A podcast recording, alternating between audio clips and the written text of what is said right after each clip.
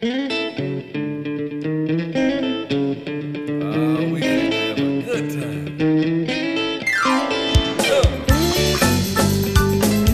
podcast is presented to you by Passion Church, the DeSoto County campus, the fun church in Horn Lake, Mississippi. For more information, visit us at www.mypassion.church. Well, come on, help the people. Son, I know you came to praise him. Bless you, everyone. Good for you. Good to be in the house of the Lord with my brothers and sisters in Christ. Welcome to the Passion Church. I'm Pastor Guy. If I haven't met you, and uh, I'm so excited you're here with us today. Each and every one of you. Let's turn to John, the first chapter.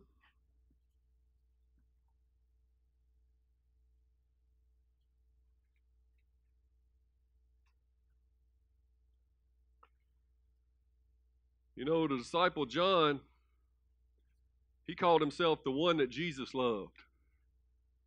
That's the way he saw himself. Is that the way you see yourself? You could say that just like John. I'm the one that Jesus loved. He's the one that leaves the 99 and came found you. He's the one that searched you out and wants to live your whole life with you. Walk out everything in your life, moment by moment, problem through problem, solution to solution, glory to glory, line upon line, precept upon precept. Jesus wants to be with you. He loves you. John knew it. He said in verse 14 that the Word became flesh and dwelt among us. Now we know that the Word that became flesh is Jesus Christ. He backs up His Word. He was a visible presentation of the Word of God. When you read the Bible, you're looking into the heart of Jesus Himself. He was the Word that became flesh and He dwelt among us, and we beheld His glory. Not us per se, because we weren't alive back in that day, but there were other humans who beheld God in the flesh. The glory as the only begotten of the Father, and He was full of grace and truth. We love that He's full of grace. We sing about His amazing grace. We think about how His grace has changed our lives. But let us not forget today that He is also the truth. Look at your neighbor say, Jesus is the truth. Hey, He's the Word of God. He is the truth. Let's pray. Father, we're, we're excited about your grace. Oh my goodness, where would we be without your mercy and grace in our life? We'd be lost and dead and on our way to hell. But because of you, you saved our earthly lives and you've saved our spiritual lives. You've uh, given us eternal life. You have shown us the way of truth. And we and every time that we have turned to you, you have followed through and come through. Every time that we look to you, you are there. And we begin to trust you. We begin to walk with you. We begin to talk with you. We begin to act like you. We begin to see victory like you did. We take up our cross and we follow you. We want to know you. We want our lives to matter just like your life mattered. You are the life that we seek. And so we open our ears today to hear what your Spirit would say to us. This is the day that you have made. This is the church that we're sitting in right now. This is the place where your Spirit dwells in your believers. We are the temple. It is right now that we step into the next thing that you have for our lives. And we step in willingly, Lord, not holding anything back. We let all the cares and the worries and the anxieties about what we've experienced this week and what's coming up next week, we let it slip off our shoulders right now and we cast our cares over on you and we put our trust in you. You have this for us. And we keep our eyes on Jesus, the author and the finisher of our faith. You'll finish this hand in hand with us. In Jesus' name we pray, amen. Well, I'm excited today. I don't know if you can tell it or not. Man, I'm excited about those 22 people that gave their life to Jesus yesterday. I'm excited about seeing. Where's Tony? Every time I call somebody, I, in the back. Every time. I was going to get him to give a little testimony about a little girl that was there yesterday. She stood up. We let them talk sometimes. We gave her the microphone. She said, I spent 14 years going through what I've been through without Jesus. I know I can spend the rest of my life with Jesus. Them people, them little kids are hurting. This world has done terrible things in the lives of so many. Maybe you've experienced that. We got good news today. I'm telling you. Jesus is full of grace and he's full of truth. Does anybody know what this key is for? Okay, does anybody lose the key?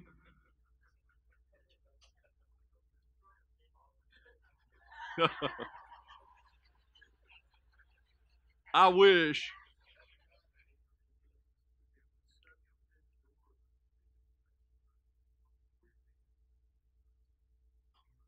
One of the vehicles. All right. All right, well, we'll get him back to him.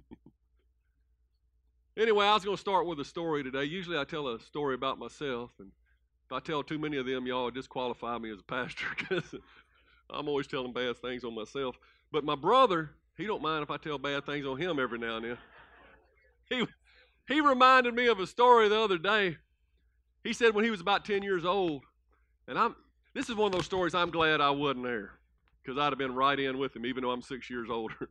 but he was about 10 years old. He said he was riding in my dad's pickup. My dad was driving, and his brother, our uncle, Uncle Dickie, was sitting on the other side of him.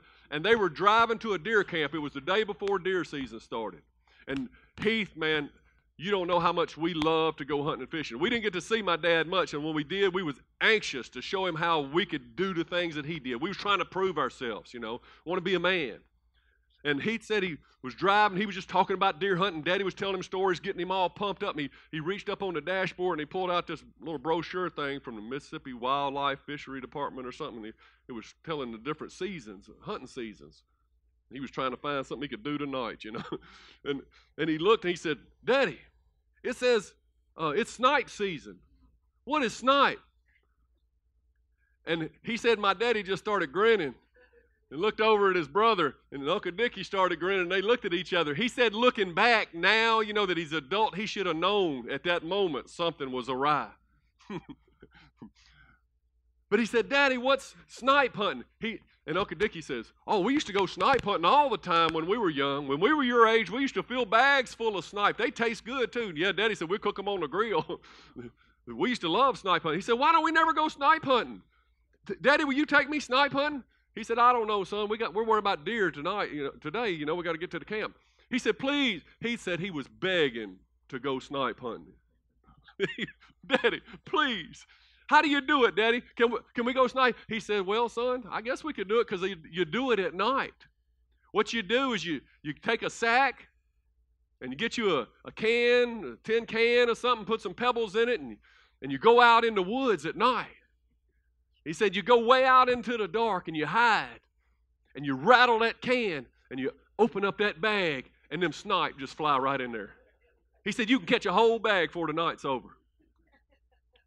My brother said, Please, Daddy, take me snipe hunting. Please, please, let me go tonight. So they got to the camp and they found him a old tin can. They put some rocks in it. And they got him, all they could find for a bag was old uh, plastic garbage sack. And they gave him that. And they said, Okay, son, you ready to go? Go get us a mess of snipe. He said, You see that hill? Climb that hill about a quarter mile over there. Go into the woods and sit down and get hid real good. And then rattle that can and get that bag ready because here they come. Heath said, All right, Daddy, I'm on my way. And so he took his bag and his can and he had his flashlight. And Daddy said, Oh, oh, Heath, hold on a second now. You can't take that flashlight out there. If them, if them snipes see that flashlight, they won't come. He said, Okay, Daddy. But he was just anxious to show Daddy he was going to catch a bag full of them snipes. So he walked way out there about a quarter mile. He said he heard, he told me this story this week. He said he heard uh, coyotes and he heard things rustling around in the dark. How, many's been out in the woods when it's really dark without a flashlight? He walked up on that ridge. He said he was shaking in his boots. That, that can was doing this number here as he walking, you know. But he was intent on showing daddy that he was a man. And so he got hid up by a tree. He squatted down. He got that sack open. He said, I wonder what if they're gonna fly into my face. He said, so he started doing, he said, he held that bag open. He waited. He's waiting. Nothing. He said, Well, maybe they didn't hear me the first time. So he He's holding that bag open. Nothing's coming. He's starting to get frustrated. And he hears something. He said, Maybe that's a snipe coming. He's listening. He said, No, that sounds like two guys laughing. And he looked up, and in the distance, he could see two flashlights just, you know, giving it this all around down there by the camp. And he said, If they keep this up, I ain't going to catch no snipe.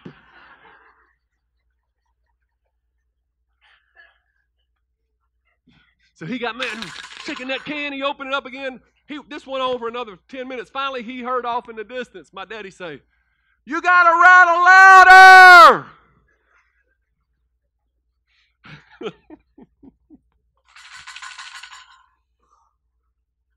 I'm telling you, there comes a time in our life where we got to stop rattling the can. We got to stop snipe hunting. The devil has sent us out into the darkness and he's making a joke out of our lives. Are you getting what I'm saying? I see 50, 60, 70 year old people still up in the nightclubs, still drinking beer, snipe hunting, hoping the snipe will look better after midnight or something. I don't know. After a couple of beers.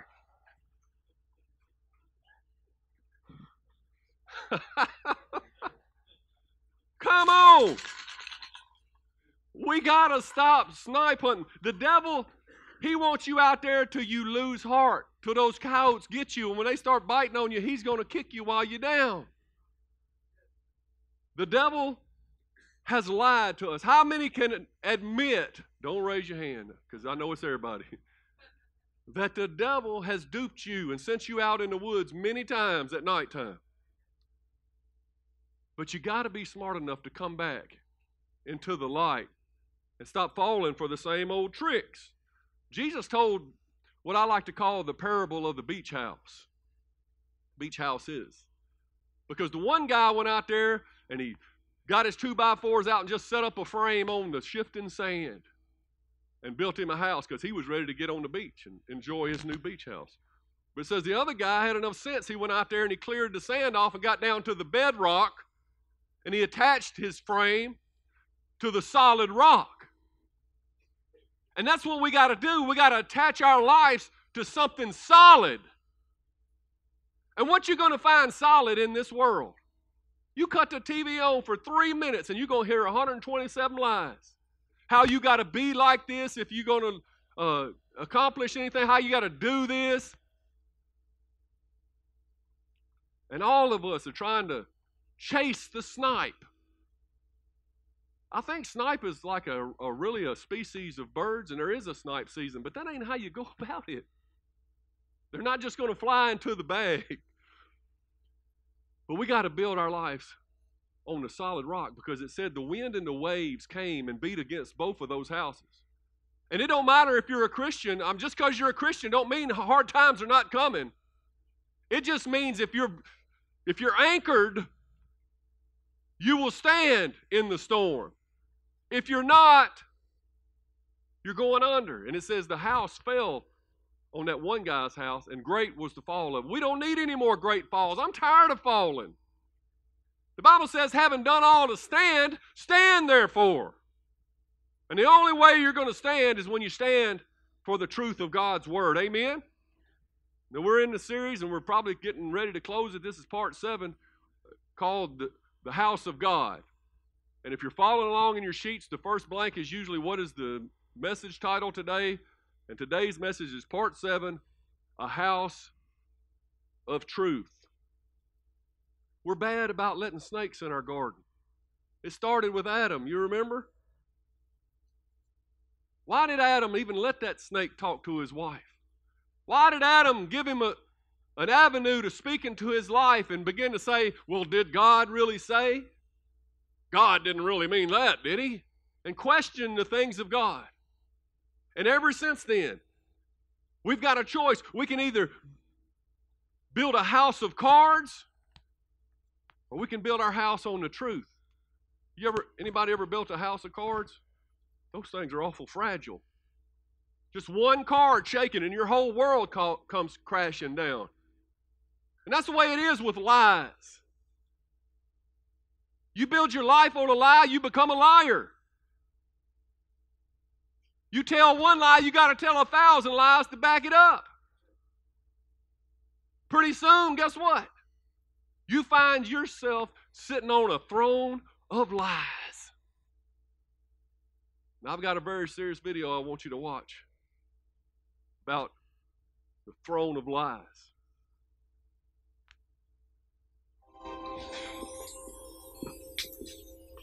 Santa. Ha ha! Ho, ho, ho!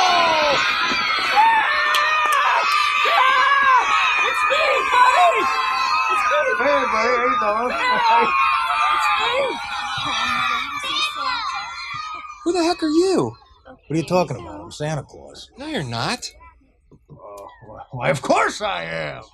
If you're Santa, what song did I sing for you on your birthday this year? Happy birthday, of course. Uh, so, uh, how old are you, son? Four. You're a big boy. What's your name? Paul. And uh, what can I Paul. get you for Christmas? Don't tell him what you want. He's a liar. let the kid talk. You disgust me. How can you live with yourself? Just cool it, Zippy. You sit on a throne of lies. Look, I'm not kidding. You're a fake. I'm a fake. Yes. How'd you like to be dead? Huh? No, he's kidding. You stink. I think you're gonna have a good Christmas, all right? You smell like beef and cheese. You don't smell like Santa. Okay. Oh!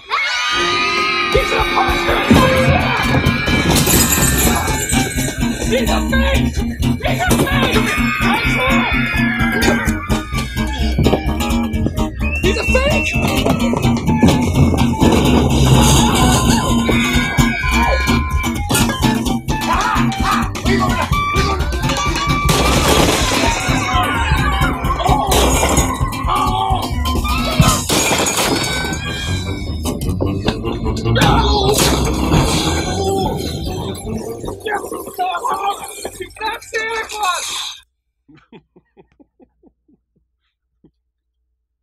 Now, that's not a, a veiled attempt to disparage people from telling their kids about Santa. But no, but no uh, sitting on a throne of lies, we, we tend to mess up the store, don't we? And that's what's happened to many of our lives. We mess up the store. What we need to do is give Jesus the throne of our lives. We don't need to be sitting on the throne in the first place, pretending that we know everything. We don't know anything. We've lost our way. We hunger for the truth and we, we want to live, and that's good because Jesus said, I'm the way, the truth, and the life. And He has the solution to everything that your heart needs. Let me hear an amen out of somebody. Amen? He's everything you need. He's the way, the truth, and the life. Turn to Ephesians chapter 1, verse 13. Lord, please anoint me to to preach your word with sincerity and truth and clarity.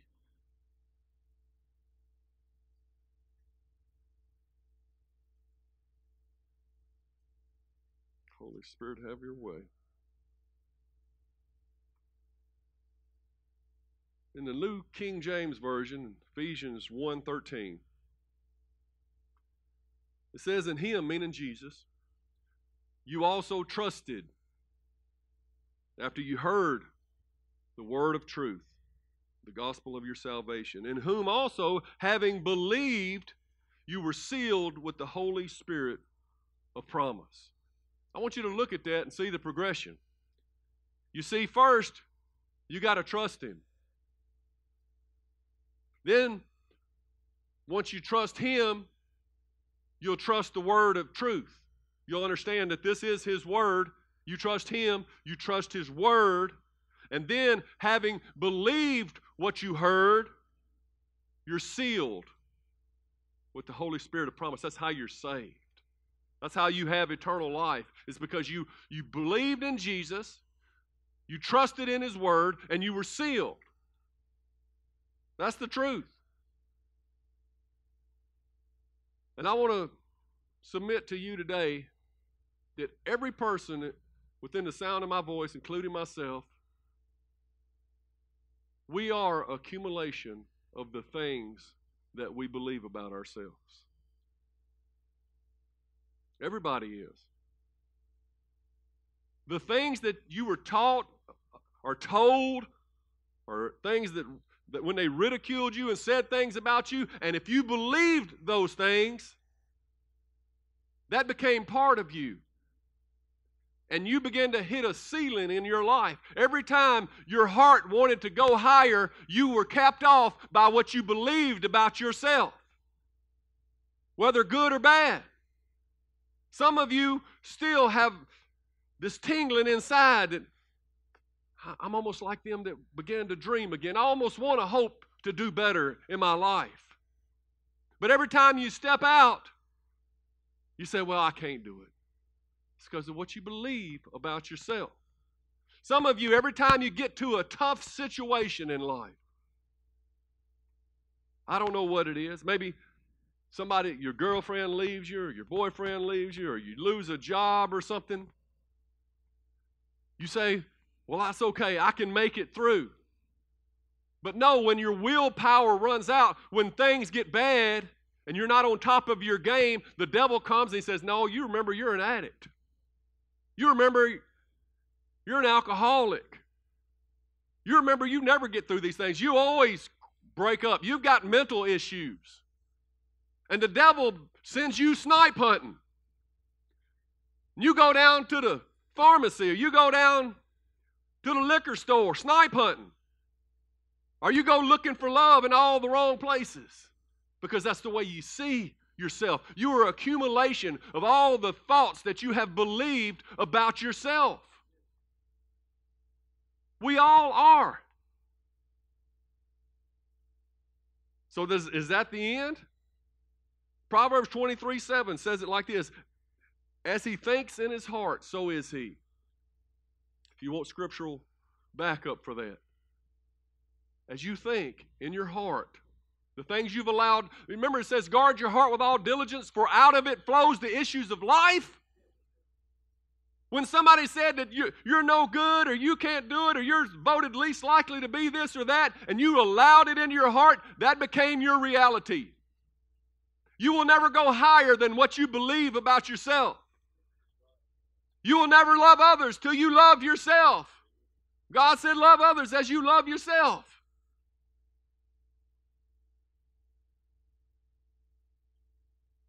You will always default to the you that you picture to be true.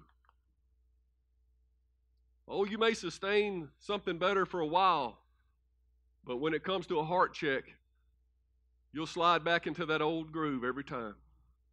So, what do we do? Is there hope for us? What, was there hope for the man in the tombs? When Jesus got out of the boat, the man possessed with demons came to him. Now, who was this man? Did this man, when he was a little boy, say, I'm going to grow up and live in the tombs? No, of course he didn't. The wind and the waves came, the rain came, and his house was like a house of cards and it fell and it crashed in on himself. And one failure led to another. People began to see him as a failure, call him a failure. He began to feel like a failure. He may have turned to some kind of drugs or alcohol or some, some counterfeit. To the point, it says that he now lived in the tombs. And he howled like a wolf at night and cut himself with sharp stones. And that stuff goes on today. People have such a low self worth that they would harm themselves. They would see themselves in such a position that they would harm themselves. And this, this man it says nobody even tried to control him anymore. They couldn't control him. He was just wild. And some people just get to a point they don't care anymore. I'm just going to live under this bridge.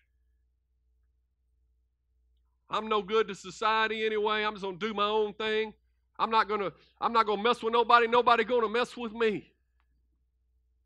People just check out of life because of all the things that they believe about themselves. And you may look at that demoniac.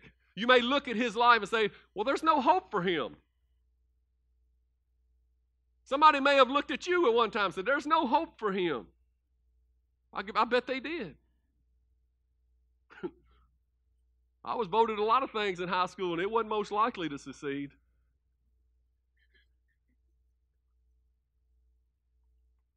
But some people get to a point where they don't just believe the lies, they welcome in the liars. And this man was possessed with demons. So much that Jesus asked him what his name was. He said Legion because there's many of us. The liars were speaking for him. The liars were speaking through him. And it seemed like a hopeless situation. But, what about them buts in the Bible? Here come Jesus. And Jesus sent them liars into the pigs where they belong, and sent them running down into the lake to drown where they belong. And it says, in a short order, that man was in his right mind, sitting at Jesus' feet where we all need to be, in our right mind, sitting at Jesus' feet, full of hope and promise for the rest of his life. He's ready to, to hit the mission field. Let me go with you, Jesus. Jesus said, I got a better idea. You go back to your hometown of Decapolis, which means 10 cities, and you tell everybody what I've done for you. He goes, he's, he's sent by Jesus. One day he's filled with demons, and that afternoon he's a missionary. Now, don't tell me Jesus can't do turnarounds. Mm. Now, you may think, oh, I've got some demons, Pastor. We can cast those out. We've been given authority over the devil. Like Bill said, he's under our feet. We'll cast the devil out of you if, if need be. But most often, it isn't that we have demons. We hadn't gone that far, most of us. We just have strongholds. That's when lies get twisted up in our heart and bind us up into a stronghold, and we can't seem to get past it. Turn to Second Corinthians chapter 5. No, chapter 10, I'm sorry. Verse 4 and 5.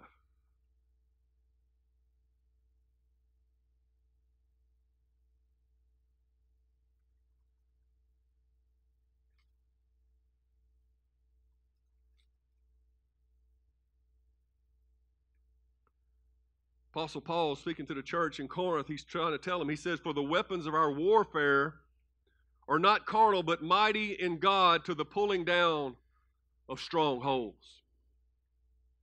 See, the strongholds are right here between your ears. That's the source of all your issues right here. If you've given your heart to Jesus, you're good right here. But the bad part is, all your decisions are filtered through right here. And the devil, you know, once you get saved, all those strongholds don't immediately disperse. They're still there. They're, then you begin a, a, sanctification process. That's that big Christian word that means you begin to untangle the strongholds in your mind. You begin the washing of the word, the transformation of your mind. And God begins to help you begin to see what He wanted you to see all along before you went snipe hunting, before you went out into the dark. And this is how you do it. You trust God's Spirit in you to cast down the arguments and every high thing, prideful things that exalt itself against the knowledge of God. Whatever is contrary to what this says about you, you got to cast it down. It's a prideful thing against the Word of God. It's an argument against who you really are. It exalts itself against God. It's sin. It says, bring every thought into captivity to the obedience of Christ, to the obedience of the Word of God. Bring every thought to captivity to the obedience of Christ. See, you're, ca- you're held captive by the devil in your, some of your thought life. But don't you want to be free from that? Don't you want to walk out of darkness into this marvelous light and be free? That's why you're here today. Then find out what God's Word says and break those strongholds. See, the only thing that'll overcome the lie is the truth. We have to search the Scriptures. Now, I want you to see in verse 5 it says, everything that exalts itself against the knowledge of God. Say knowledge. Bring every thought into captivity to the obedience. Say obedience. See, there's knowledge, and then there's obedience. Knowledge without obedience just puffs you up, makes you even more prideful. That's why we got a church in America. Everybody knows more scripture than the pastor, but nobody's living it. We got a lot of knowledge and very little obedience. You wonder why you think you know so much, but you're still living like, like the rest of the world. Godly knowledge alone, even the devils believe and tremble. We have to search the scriptures. We have to find ourselves. What does the Word of God say about me and who I am as a person? Well, I'm not in there. That book was written. No, no, you are. This is a living Word, it's a personal love letter written to you as a child of God. It's full of promises. And they're yes and amen to who, whosoever. Say knowledge and obedience. Searching the scripture of God. That's what Jesus did. The first look that we get after, you know, his circumcision on the eighth day was when he's 12 years old. And he, he, his parents go off and leave him, didn't realize that he wasn't with them. And he's in the temple searching the scriptures and questioning the temple leaders about the things of God for days. They finally found him and they said, Jesus, why have you done us like this? He said, Didn't you know I must be about my Father's business? What's the Father's business? The truth. You see, the devil is the father of lies, but our God is the truth. You say, Well, I know I've heard all this stuff before. That seems black and white. It is. But yet we still struggle. We still want to believe that if I can dip my toe over in there in that sin and nothing will happen, if I don't get too far over there, I'll be good. And we're riding the fence and trying to see. Still got our bag.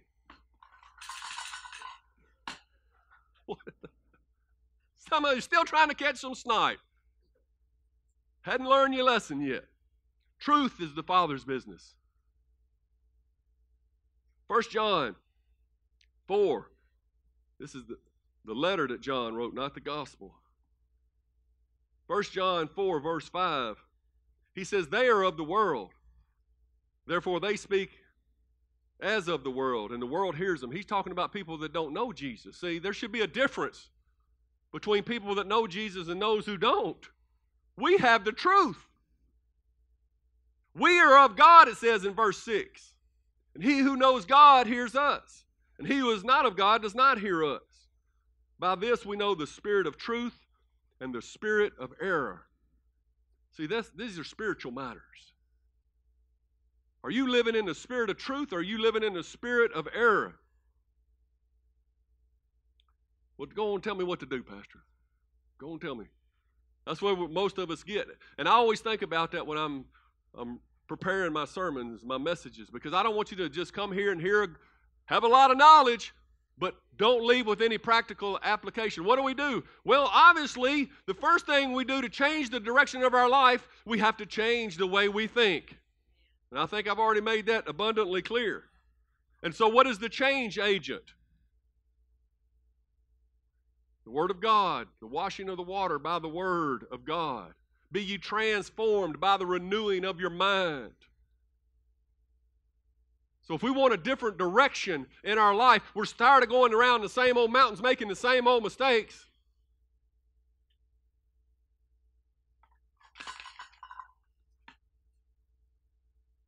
We got to begin to think different.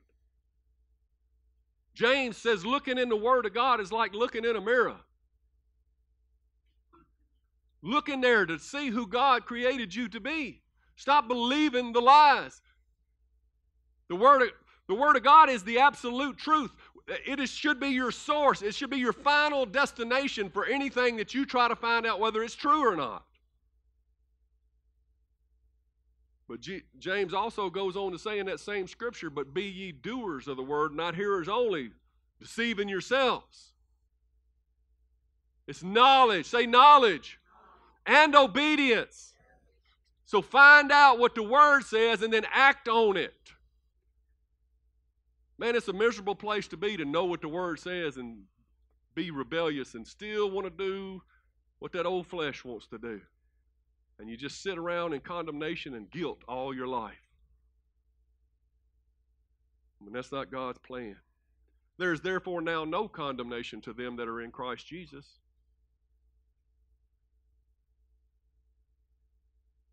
There's a truth that some of you might want to latch on to. It's been a life changing scripture for me because I grew up in a church where, you know, I had to say a certain amount of prayers to be forgiven. And and I felt like God was bargaining with me all the time. And I had a, a erroneous view of who God is and his character. And I thought he was always after me. And so when I came into true Christianity, I brought that, that wrong thinking in with me and I didn't know I didn't know God's character. And I always felt condemned. I wanted to love him more than ever now that I was saved and the Spirit of God was telling me that you can have a new life. But I, I was still making mistakes.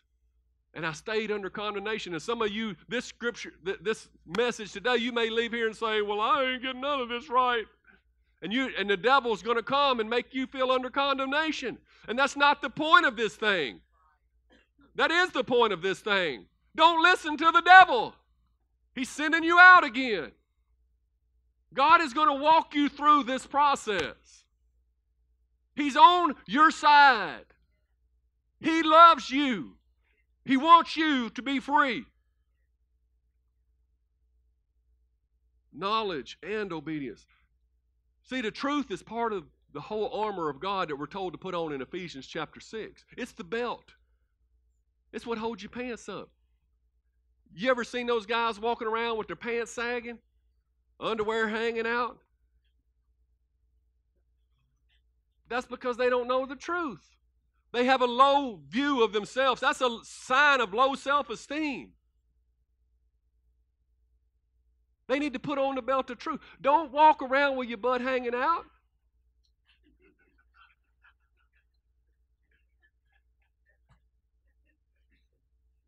Metaphorically speaking.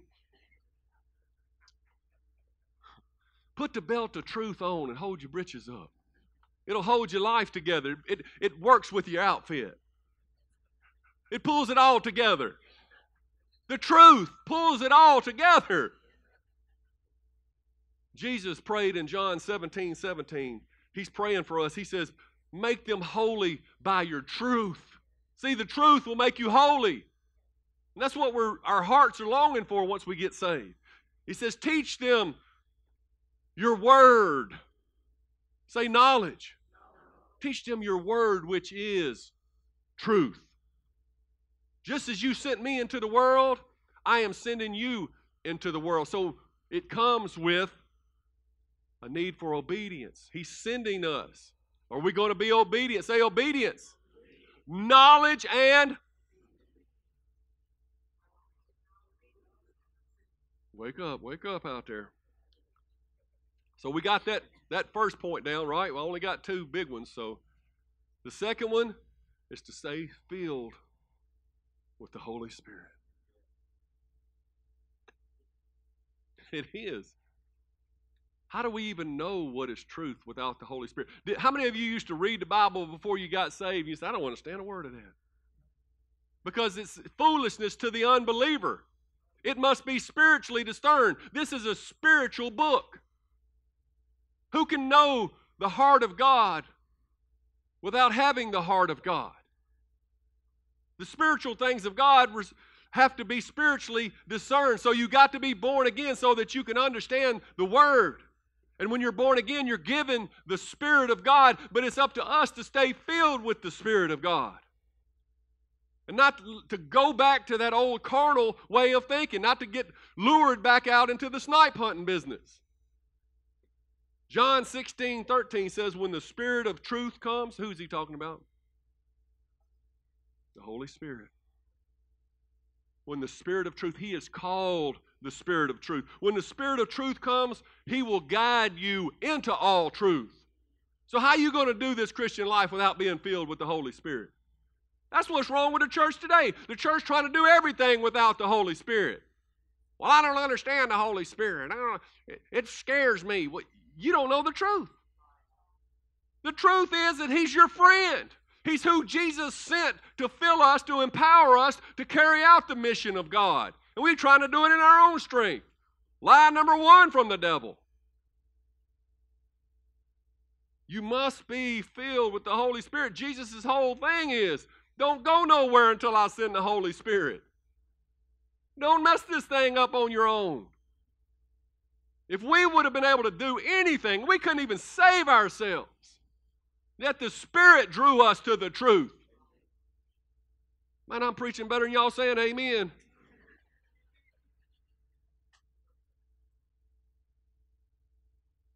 When Jesus got baptized and he went to fast for 40 days, he went into the wilderness.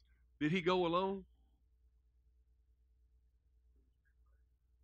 Said the Holy Spirit led him, didn't it?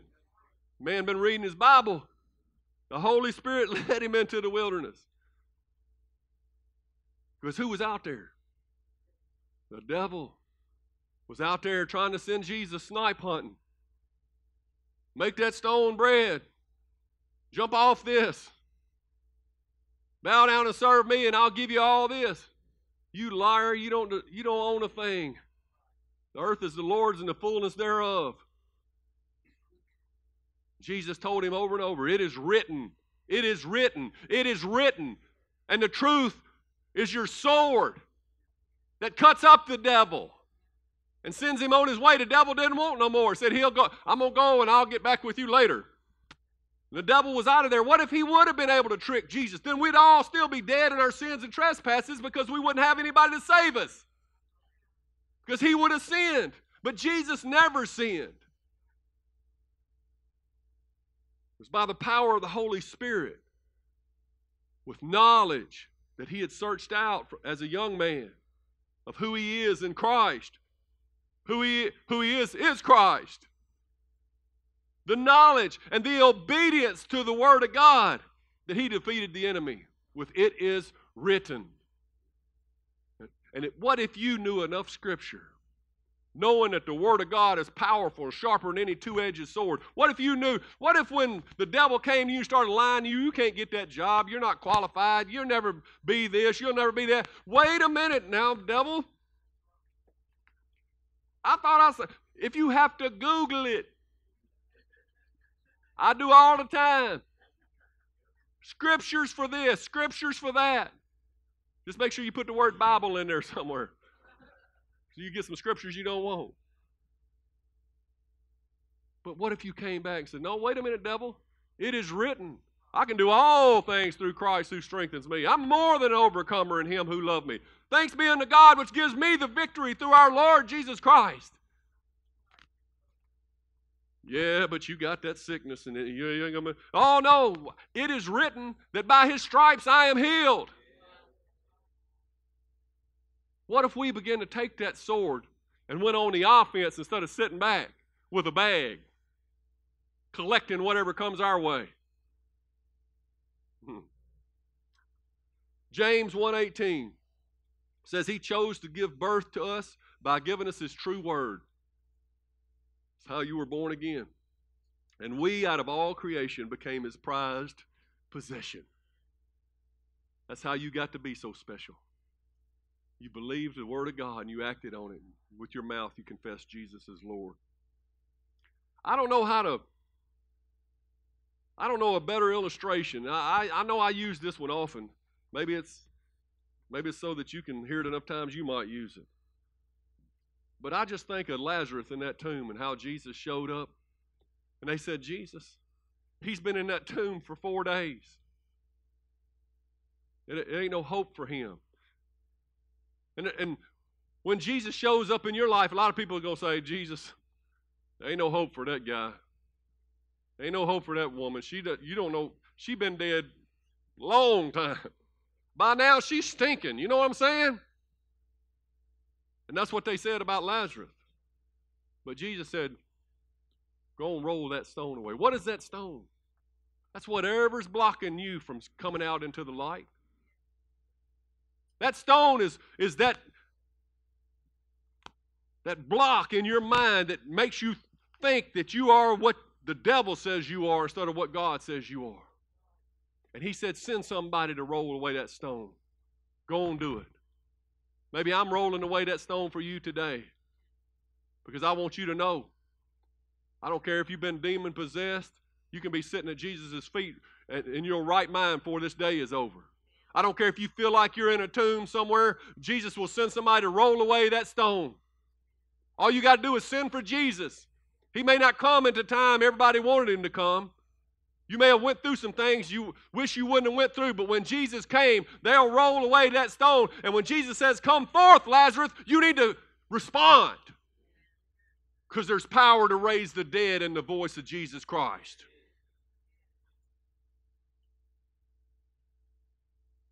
And Lazarus got up. He come walking out there like a mummy. He's wrapped up. I mean, he, I don't even know if he could breathe through that mask and stuff. They had wrapped him up. And he come stumbling out there, and Jesus says, Loose him and let him be free. Not only will he call you back to life, he'll send fivefold ministry. He'll send brothers and sisters. He'll get you in a good Bible believing church. He'll surround you with people that will help disciple you and unwrap all that stinking thinking that you have accumulated over the years so that you can finally be free. So that you can finally walk into fullness. Mm. That's God's hope for each and every person. And we're all at different levels.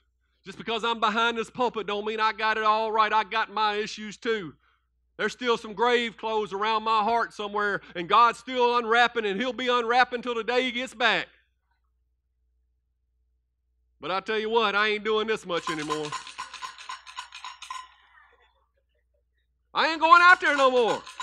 I have made up my mind. I ain't going out there. No more snipe hunting.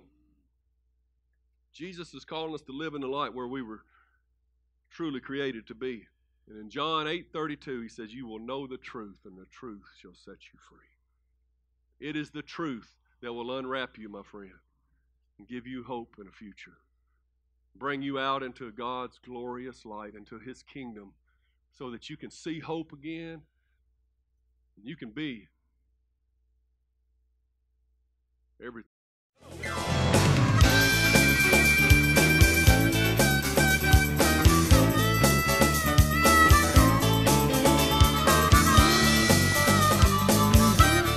Thanks for listening to the podcast today. We hope you enjoyed it and that it inspires you to live out God's Word. For more information, visit us at www.mypassion.church.